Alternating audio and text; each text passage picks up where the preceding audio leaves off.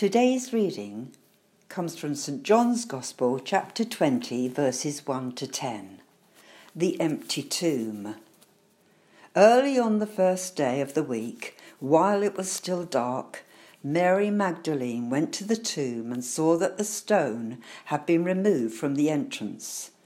So she came running to Simon Peter and the other disciple, the one Jesus loved, and said, They have taken the Lord out of the tomb and we don't know where they have put him. So Peter and the other disciple started for the tomb. Both were running, but the other disciple outran Peter and reached the tomb first. He bent over and looked in at the strips of linen lying there, but did not go in. Then Simon Peter, who was behind him, arrived and went into the tomb. He saw the strips of linen lying there as well as the burial cloth that had been around Jesus' head. The cloth was folded up by itself, separate from the linen. Finally, the other disciple, who had reached the tomb first, also went inside. He saw and believed. They still did not understand from Scripture that Jesus had to rise from the dead. When I was young, I went to Sunday school and I heard stories about Jesus and his 12 male disciples. And Mary Magdalene was a lady with questionable morals. As I have grown as a Christian and got to know my Bible more, I have learned otherwise. I now totally relate to Mary Magdalene and I feel her devotion and her love for Jesus. Less than two days before this account of the empty tomb, Mary Magdalene was with the other women and the disciple whom Jesus loved, who scholars call John, at the foot of the cross, watching the dreadful crucifixion. Jesus, the one she most loved, her Lord and Saviour, her Master, he was crucified I can't even bear to imagine how dreadful that was.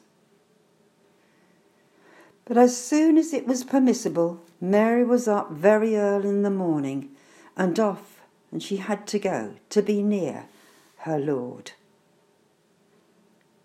She needed to just know that Jesus was now at peace after that dreadful death. She had to be close to him. Recently, I wanted to, to be beside a loved one who had died, but because he was taken to hospital and because of coronavirus, I wasn't able to do that. Thousands of us this past year and even now are not able to grieve with the rites and rituals they have been denied us.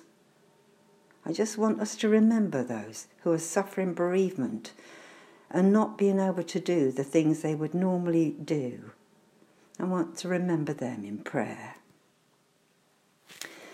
Mary needs to be near her Lord, and she is naturally so distressed when she reaches the tomb and sees the tomb open to the elements.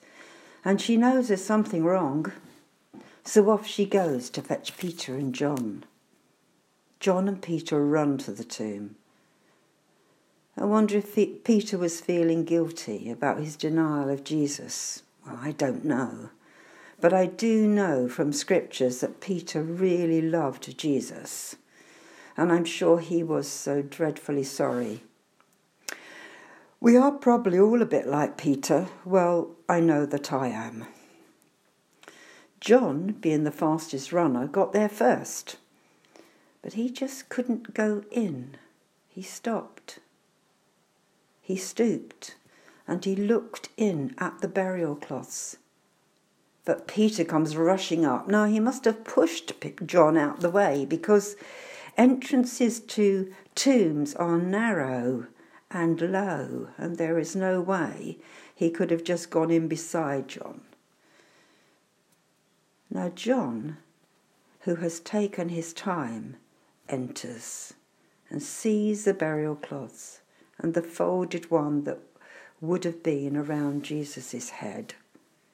And John obviously remembered what Jesus had said about his death and his return to life, and he believed. John believed. Just let us close with prayer. Father God, as we stop and take time to look, to listen, may we learn and understand more of what Jesus is saying to us. And may we be filled with eternal joy as we live in the presence of our living Lord Jesus. Amen.